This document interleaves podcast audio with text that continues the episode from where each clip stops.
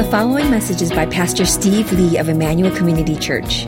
More information about the ministry of Emmanuel Community Church can be found online at www.emmanuelcommunity.org. Morning, everyone. Um, we sort of just uh, wrapped up a mini series on this Luke 21 passage. Um, called the Olivet Discourse on the end times, and it was some pretty dark stuff, you know, about the Antichrist and all of that. Uh, we're moving now into Luke 22. This is really sort of the final section of Luke's gospel, and you could argue it's the most important section because it's bringing to a head everything that was happening up to now in the gospels and highlighting what the whole story is about which is Jesus dying on a cross for our sins. And so we're entering into this final section of the book. And so for the scripture reading this morning, what I want to look at is Luke chapter 22, verses 1 through 23. And it's really, in essence, the story of the first communion or Lord's Supper, uh, which we're going to take part in after the message. And so it reads in Luke 22, starting in verse 1 now the feast of unleavened bread drew near, which is called the Passover. And the chief priests and the scribes were seeking how to put him to death, for they feared the people. Then Satan entered into Judas, called Iscariot, who was of the number of the twelve. He went away and conferred with the chief priests and officers how he might betray him to them. And they were glad and agreed to give him money. So he consented and sought an opportunity to betray him to them in the absence of a crowd. Then came the day of unleavened bread on which the Passover lamb had to be sacrificed. So Jesus sent Peter and John, saying, Go and prepare the Passover for us that we may eat it. They said to him, Where will you have us prepare it? He said to them, Behold, when you have entered the city, a man carrying a jar of water will meet you. Follow him into the house that he enters, and tell the master of the house, The teacher says to you, Where is the guest room? Where I may eat the Passover with my disciples. And he will show you a large upper room furnished. Prepare it there. And they went and found it just as he had told them, and they prepared the Passover. And when the hour came, he reclined at table, and the apostles with him. And he said to them, I have earnestly desired to eat this Passover with you before I suffer. For I tell you, I will not eat it until it is fulfilled in the kingdom of God. And he took a cup, and when he had given thanks, he said, Take this and divide it among yourselves. For I tell you that from now on I will not drink uh, of the fruit of the vine until the kingdom of God comes. And he took bread, and when he had given thanks, he broke it and gave it to them, saying, This is my body which is given to you. Do this in remembrance of me. And likewise the cup, after they had eaten, saying, This cup that is poured out for you is the new covenant in my blood. But behold, the hand of him who betrays me is with me on the table. For the Son of Man goes as it has been determined, but woe to that man by whom he is betrayed. And they began to question one another which of them it could be who was going to do this. Let's pray. Lord, we come to this Lord's table at the end of each month as an ordinance, a sacrament before you.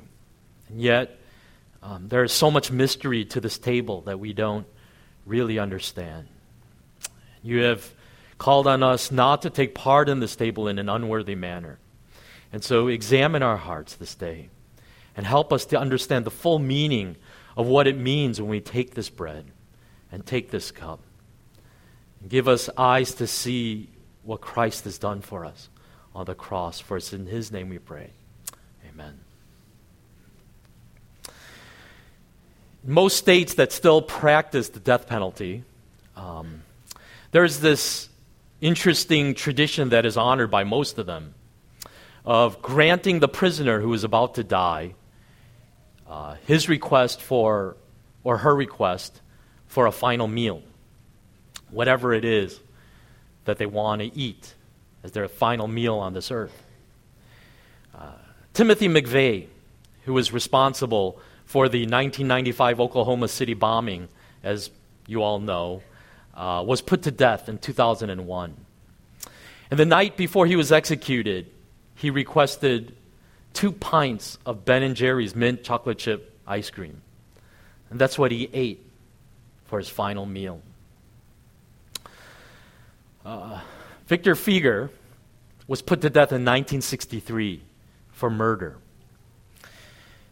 He chose a very interesting last meal of a single olive with the pit still inside of it.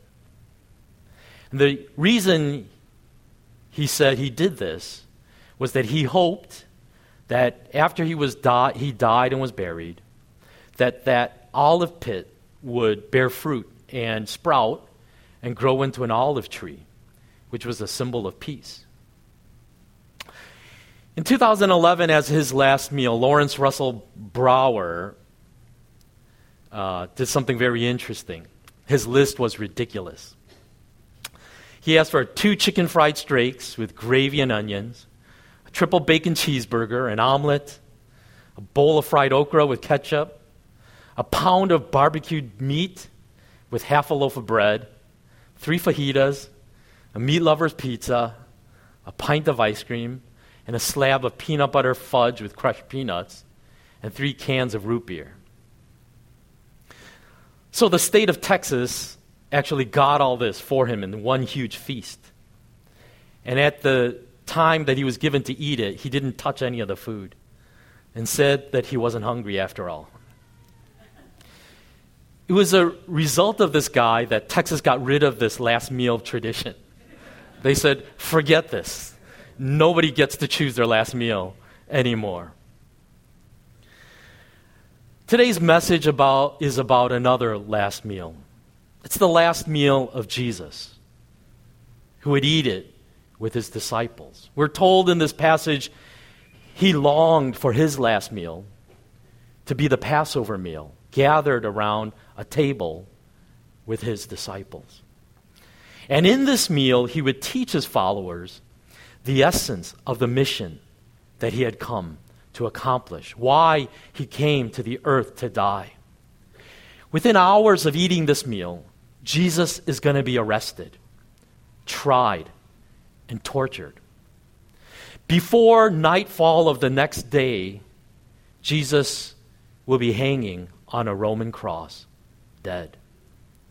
And so this meal becomes incredibly important for the story of the gospel, for us to understand what is really going on in the closing days of the life of Jesus. Before we get into the details of that meal, I want to set the stage a little bit more.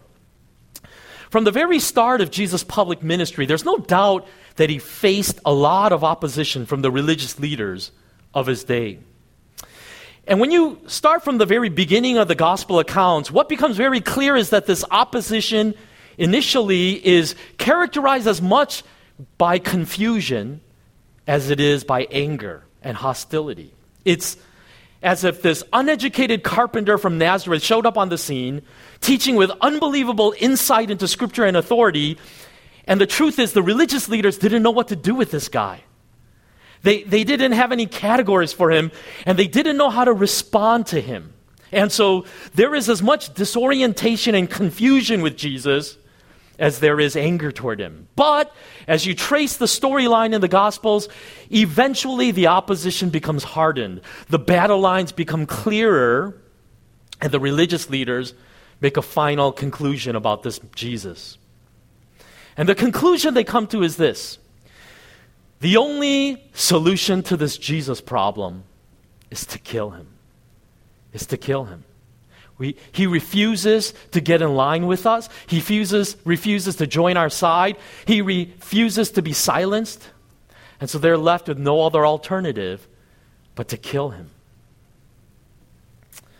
All the way back in Luke 9, we were told that Jesus set his face toward Jerusalem because he knew he had to go there to die. And during his slow march to Jerusalem, which may have taken months, his popularity grew exponentially. And the rumors began to spread. Could this Jesus of Nazareth be the Messiah? the long awaited one, our deliverer. And as he neared Jerusalem, the anticipation reached the crescendo. And you can understand why, because he's doing all these miracles and making all of these claims, and he's sure acting like the Messiah, and now he is slowly walking to the capital city. And the people are doing the math in their head, and they're saying, he's going to declare his kingship.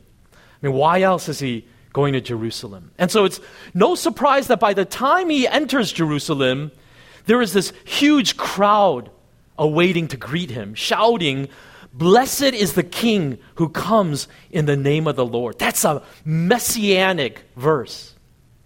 And they attribute it to Jesus. Blessed is the King who comes in the name of the Lord. At the start of Luke 22, we're told that the Passover holiday was approaching. And therefore, the chief uh, priests and scribes have this desperation to try to kill Jesus in a timely manner. And the question is what do the two things have to do with each other? This Passover holiday and the fear of these priests, the high priest. Well, this is what was happening. Jesus arrived in the capital city of Jerusalem at a time when literally hundreds of thousands of Jewish pilgrims were descending on the city in order to celebrate the Passover feast.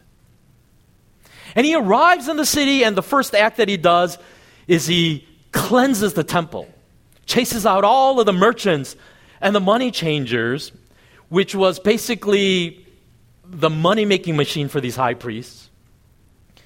And he begins to teach in the temple Monday, Tuesday, Wednesday, daily.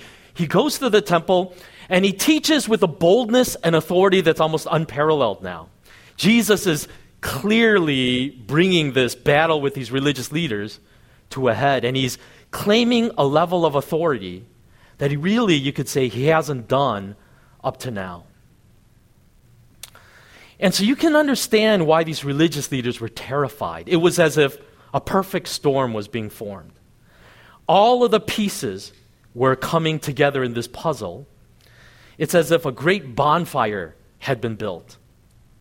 And all that was needed was a single match to set the entire country on fire. Jesus seemed to recognize this danger as well when he entered Jerusalem. So, what's interesting is if you look at Luke 21, verse 37 to 38, it says this Each day, Jesus was teaching at the temple, and each evening, he went out to spend the night on the hill called the Mount of Olives. And all the people came early in the morning to hear him at the temple. So in the daytime, he is in the city. But at the nighttime, he slips away into the surrounding countryside. Seems like he stayed at Bethany with his friends Lazarus and Mary and Martha. And the reason he does this is because he knows at nighttime, when the crowds are no longer there, the city is not safe for him anymore. And so, because he knew his time had not yet come, every night he sneaks out of the city and returns into the countryside. In verses 3 to 6, it is revealed that Judas is the one who is ultimately going to betray Jesus, handing him over to the priests. And, and it's, it's utterly baffling, isn't it? It's hard to believe that this guy could spend three years living with Jesus, hearing his teaching and seeing everything that Jesus did, and at the end of that three years, betray him. Let him be put to death. The question is how could anyone be that spiritually dead? That you could actually live with Jesus for three years and then betray him? Well, one of the things we're told is that Satan entered Judas. Now, that sounds an awfully lot like Judas really didn't have any say in the matter. He was just like a puppet. And like a demon possessed person that was being possessed by the ultimate demon, Satan. When Satan entered him, he had his way with Judas and did whatever he wanted. Um, One of the things that I think Satan's presence here clearly reminds us is what is happening here on that day was part of a much larger cosmic spiritual battle that started from the very opening pages of Scripture in creation, in the Garden of Eden, when the serpent deceived Adam and Eve. There's no doubt about that. But at the same time, I think we have to be very cautious about saying that Judas was just like a puppet who had no control over his actions. In the book of Acts, we see some similar language when Satan influences this couple named Ananias and Sapphira. And that tradition in that days of the early church were that people were selling their land and then in an enormous act of generosity laying the total sale amount at the feet of the apostles so that that could become communal money and help the poor and feed the community of the believers. But Ananias and Sapphira sell their land and they lie about the amount and end up keeping a portion and saying, here's the full amount. And in Acts chapter 5, verse 3, it says, Then Peter said, Ananias, how is it that Satan has so filled your heart that you have lied to the Holy Spirit and have kept for yourself some of the money you received for the land. You know, here, despite an acknowledgement by the Apostle Peter that Satan had an involvement in this, ultimately it was Ananias and Sapphira who were held responsible for the lie that they committed against the Holy Spirit. We find this interesting commentary about Judas in John's Gospel in chapter 12, verse 4 to 6. But one of his disciples, Judas Iscariot, who was later to betray him, objected. Why wasn't this perfume sold and the money given to the poor? It was worth a year's wages. He did not say this because he cared about the poor, but because he was a thief.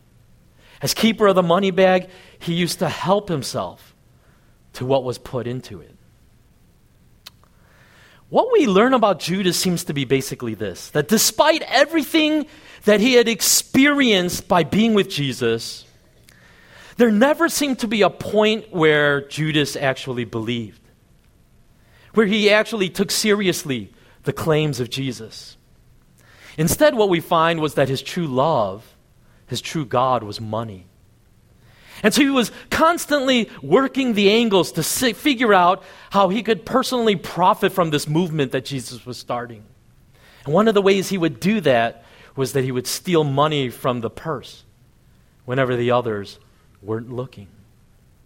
I want to say this before I start getting into the unpacking of this communion table itself.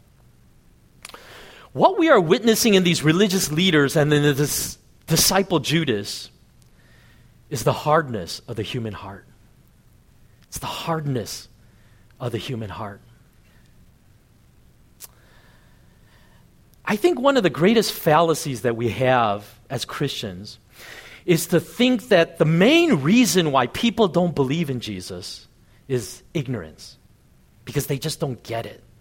They don't understand the gospel. Because I think in our flawed logic, we think this if anyone truly understood the truth, they would follow the truth. It's just that they don't understand. But here's the thing is that's not what the Bible says. The Bible says that the sickness of the human soul goes far deeper than ignorance of the truth. We give ourselves too much credit, thinking that if we only recognize truth, we would follow it. But we find example after example in the Bible where the truth is staring a person point blank and they choose a different path in their life. The Bible makes it very clear that a lack of knowledge is rarely the biggest hurdle for someone to follow Jesus. Judas had a level of intimacy with Jesus that most of us could only long for. He witnessed Jesus casting out demons, healing the sick, walking on water. He saw Jesus raise the dead a couple times. And yet, in the end, none of that mattered to Judas or these religious leaders. because they had their own agenda for what they wanted out of life. And so he gives up everything that Jesus offered to him for 30 pieces of silver. That's like half a year's wage. That's not trivial money. But is that really something worth selling your soul for? John chapter 3, verse 19 to 20 says this This is the verdict. Light has come into the world, but men loved darkness instead of light because their deeds were evil. Everyone who does evil hates the light and will not come into the light for fear that his deeds will be exposed.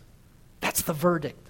Light has come into the world, and the world chose the darkness rather than the light.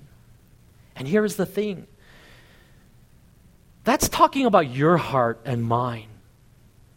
It's not talking about a bunch of horrible Pharisees in the days of Jesus or this utterly depraved man, Judas Iscariot. John chapter 3 is talking about the condition of your heart and my heart without God's grace to help us. All of us would rather choose the cover of darkness rather than come into the light and have our sin and our brokenness exposed. Do you know that about yourself?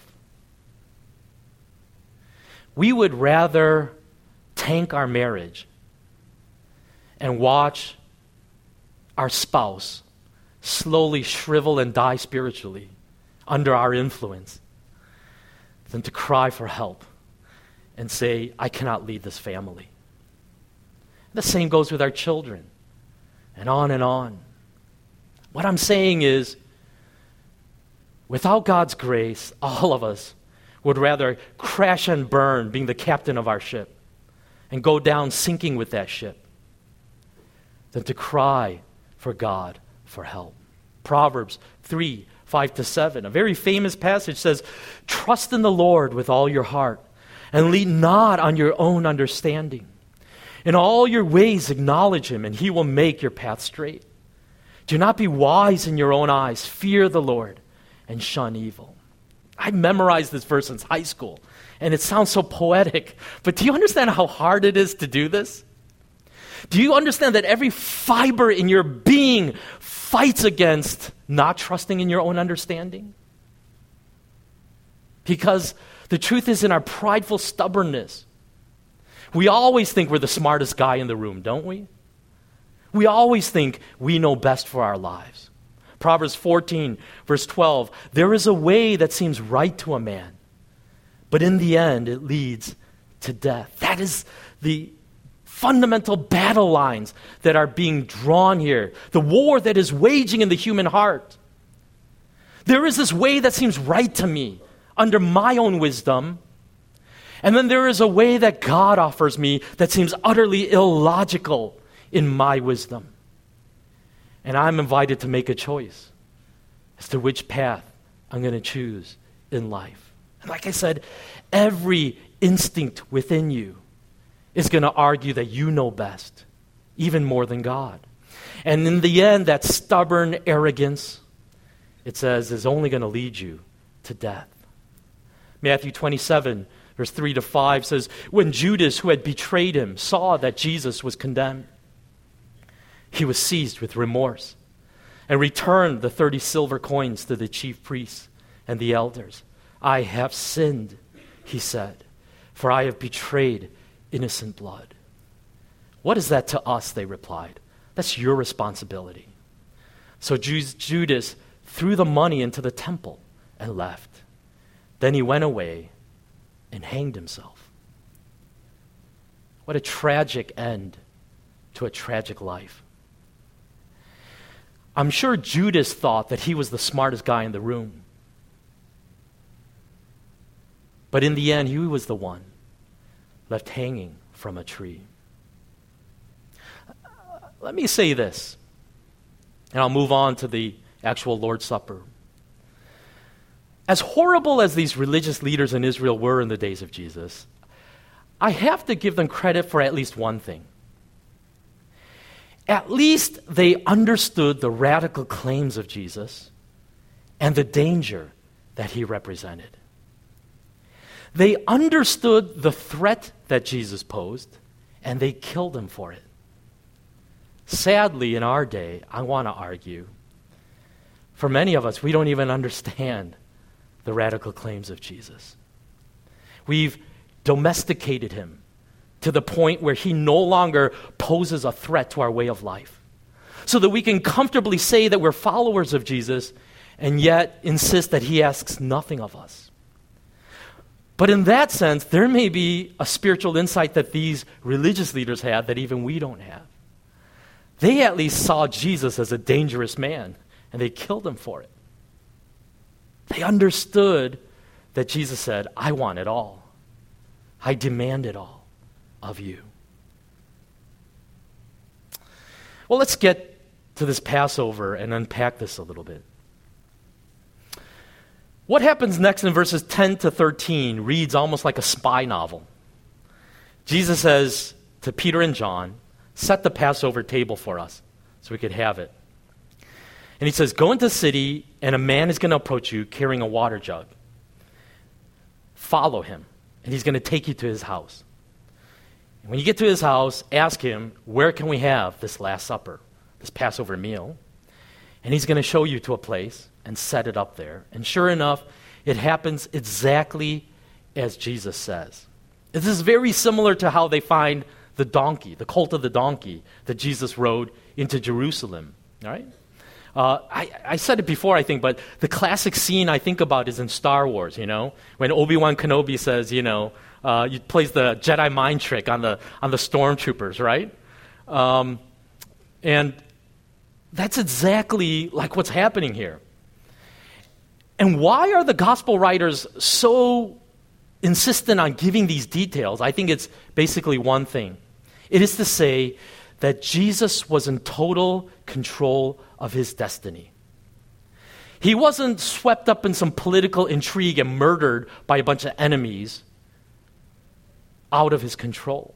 But every step of the way, the message of the gospel is Jesus was orchestrating everything. And because he knew that his time had not yet come, though his assassination plot or his plot to get him killed was already in motion, no arrest would be made until they could have this Passover meal because this secret room shows up out of nowhere under his design and there's a provision for them to have this Last Supper.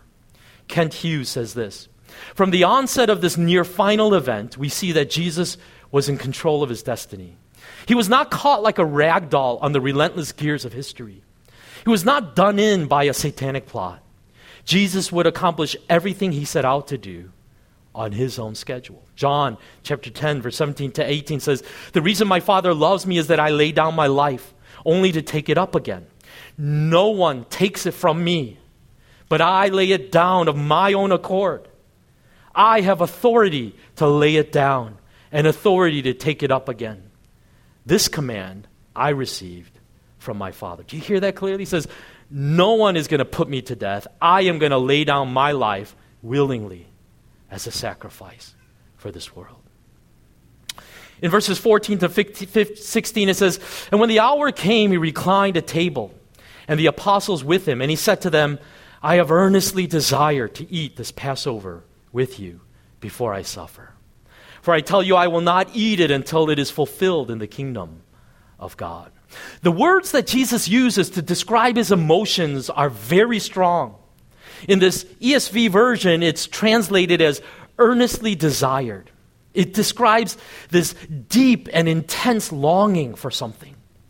And the question is why did Jesus feel so strongly about this meal that he was going to eat as his Last Supper? And it's because everything that Jesus came to the earth to do was represented in that meal, this communion meal.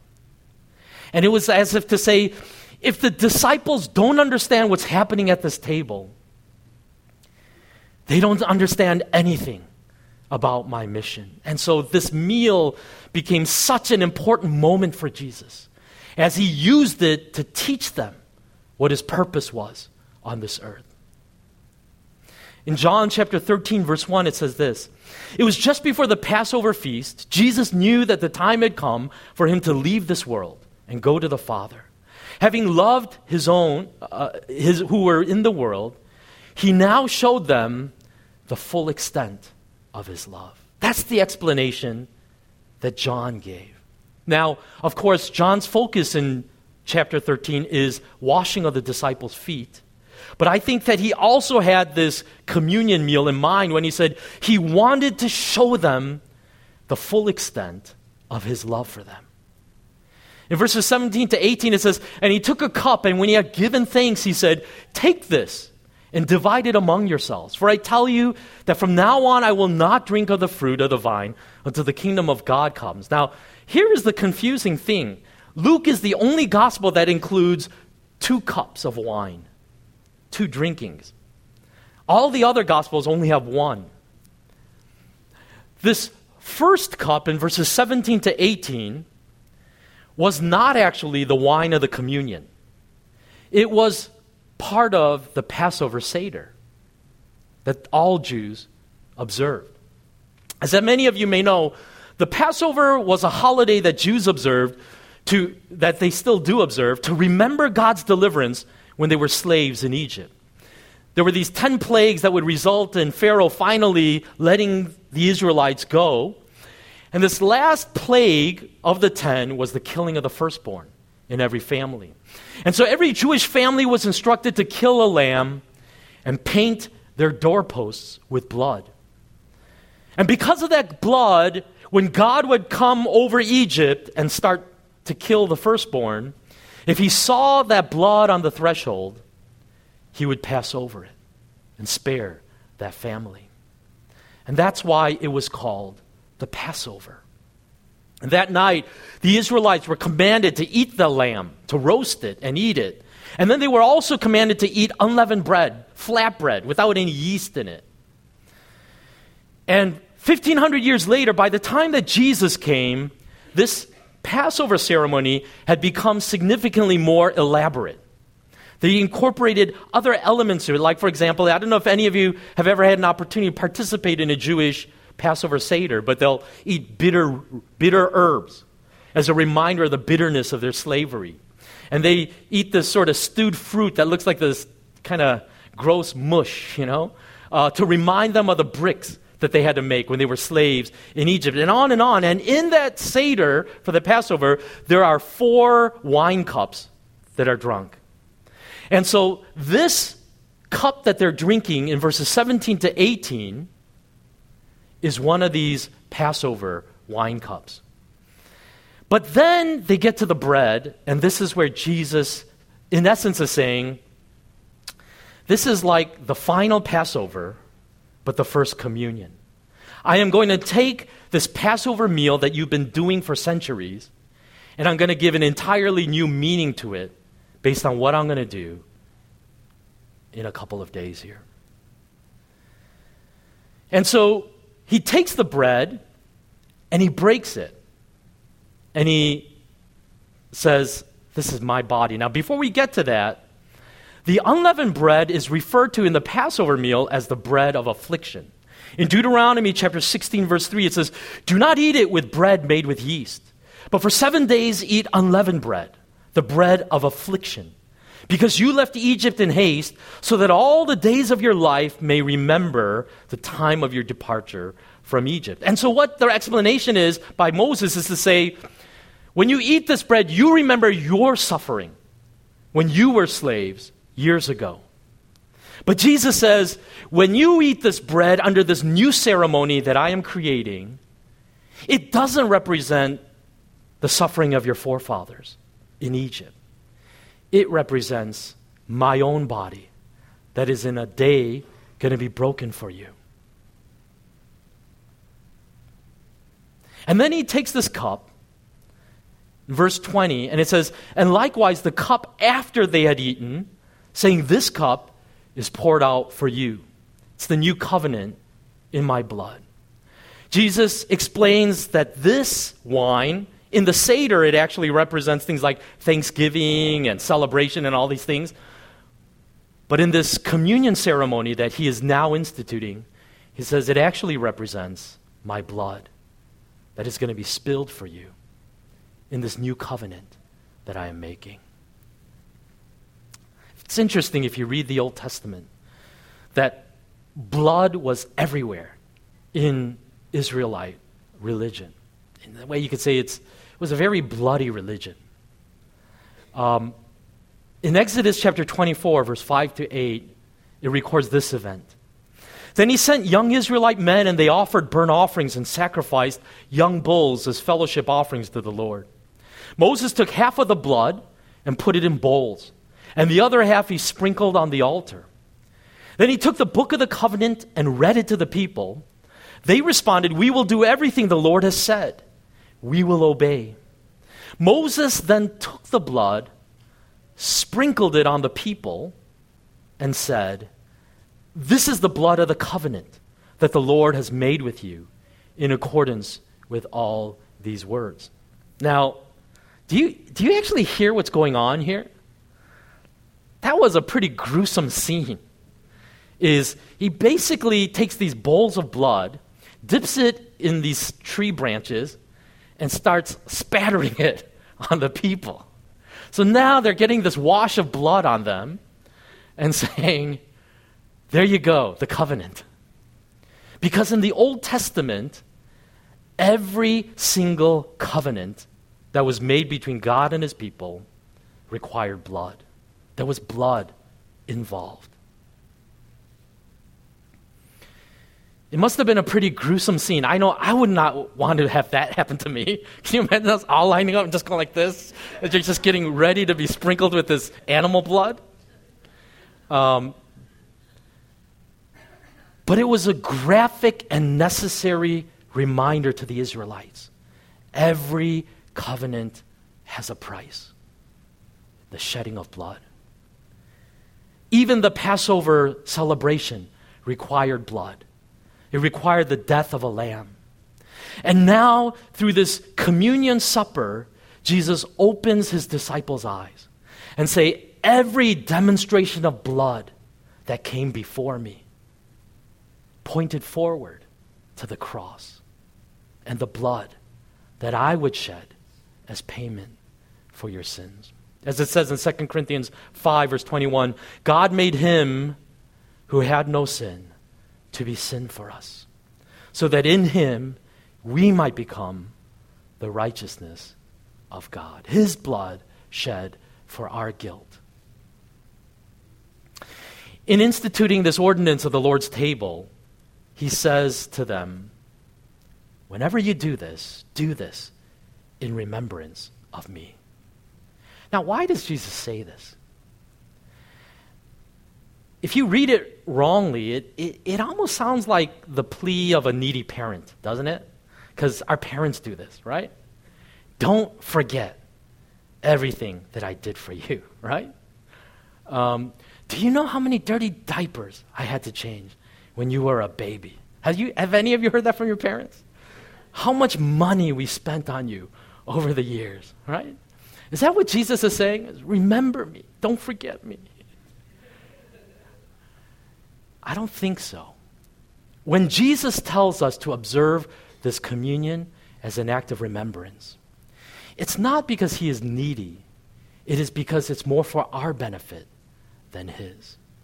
We need this communion table so that daily, regularly, we are reminded that our righteousness rests solely on what Jesus has done for us. Because we so easily forget our brokenness and our need for God's mercy.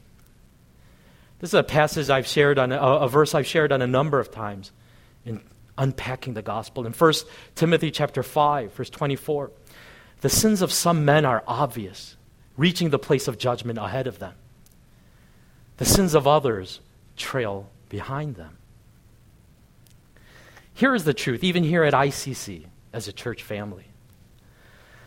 Some of us, let's just be honest here, have had our sins exposed more publicly than others. It's just the nature of sin, right? In the different ways that we can fail and mess up. The truth is, some of us has just done so more spectacularly than others, right? And so we've witnessed one another crash and burn. Um, it's like the tax collectors and the prostitutes during the days of Jesus. There wasn't much point trying to act like righteous people because everyone knew who they were. There was no disguising it. But here's the other side of what Paul is saying in this letter to Timothy. But the truth is, for some people, they fly under the radar. And they look like good people. And for all intents and purposes, they look like they're the better people. But the truth is, their sins only trail behind them because they're not as obvious to everyone. But as he suggests, there is a day of reckoning coming when everyone's sins will be exposed. And there's almost a grace if you get to that day of judgment and it's already been exposed, you know? It's like, ta da, it's okay, you know? Everyone already knew this about me. But for some of us, I think it's going to be a pretty terrifying day, right? Dr. Steve, really?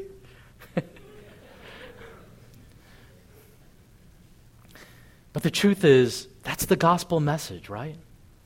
All of us are sinners. All of us are broken. It's just that some of us, our sins are more obvious and more public than others. But what this communion table represents is that all of us are in need of the mercy and the grace that is represented in it. I think the hope is that all of us, that is my sincere prayer for all of you here at ICC, is that all of us would get connected and honest with that brokenness before that day comes. Peter Scazzero was one of these Christians who lived in this illusion that everything was okay. After all, he was a pastor, right? But the truth is, he represented one of these people whose sins trailed behind him, whose sins were more subtle and not as obvious. And as the founding pastor of New Life Fellowship in Queens in New York City, he thought that he was doing pretty okay. He thought he was living a good life. Until one day, his whole world seemed to come crashing down on him. He recounts that unbearable day in his opening chapter of his book, The Emotionally Healthy Church. And I apologize, this is a bit of an extended quote here, but I think it's helpful for us as he confesses with these words. Pete, I'm leaving the church. My wife, Geri, had muttered quietly. I sat still, too stunned to respond. I can't take any more of this stress, the constant crisis, she continued. Geri had been more than patient. I had brought home constant pressure and tension from church, year after year. Now, the woman I had promised to love, just as Christ loved the church, was exhausted. We had experienced eight unrelenting years of stress. I'm not doing it anymore, she concluded. This church is no longer life for me, it is death. When a church member says, I'm leaving the church, most pastors don't feel very good. But when your wife of nine years says it, your world is turned upside down. We were in the bedroom. I remember the day well. Pete, I love you, but I'm leaving the church, she summarized very calmly. I no longer respect your leadership. I was visibly shaken and didn't know what to say or do. I felt shamed, alone, and angry. I tried raising my voice to intimidate her. That is out of the question, I bellowed. All right, so I've made a few mistakes. But she calmly continued It's not that simple. You don't have the guts to lead, to confront the people who need to be confronted. You don't lead. You're too afraid that people will leave the church. You're too afraid of what they'll think about you.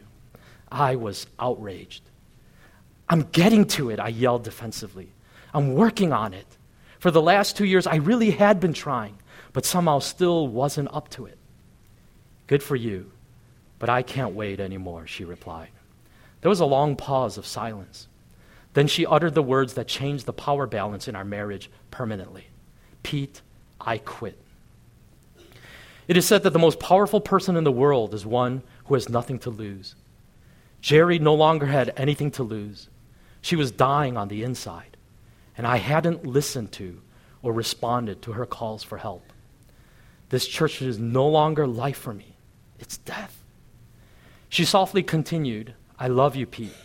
But the truth is, I would be happier separated than married. At least then you would have to take the kids on weekends. Then maybe you'd li- even listen. She was calm and resolute in her decision. I was enraged. A good Christian wife, married to a Christian and a pastor, I may add, does not do this. I understood at that moment why a husband could fly into a rage and kill the wife he loves. She had asserted herself. She was forcing me to listen. I wanted to die. This was going to require me to change. And so Scazzero writes of how he went through a whole whirlwind of reactions and emotions, of denial and rage and self pity and shame. And it was only after that battle in his heart that he finally took the first steps of embracing his brokenness and asking for help. One of his journal entries during this turbulent time reveals his first confessions around his acknowledgement of his helplessness and the fact that he couldn't fix himself or fix his marriage. He says, Lord, I can see the promised land on the other side of the Red Sea wholeness, a joyful marriage and family, joy in serving you, walking in the role you have for me in leadership. But I have no idea how to open the Red Sea to get there. To you, God, if you do, could you please open it? This is the cry of a desperate man who has, for the first time, confronted his own inadequacy and says, I can't fix this thing. And despite his deep feeling of humiliation and failure, he consented to getting professional marriage counseling.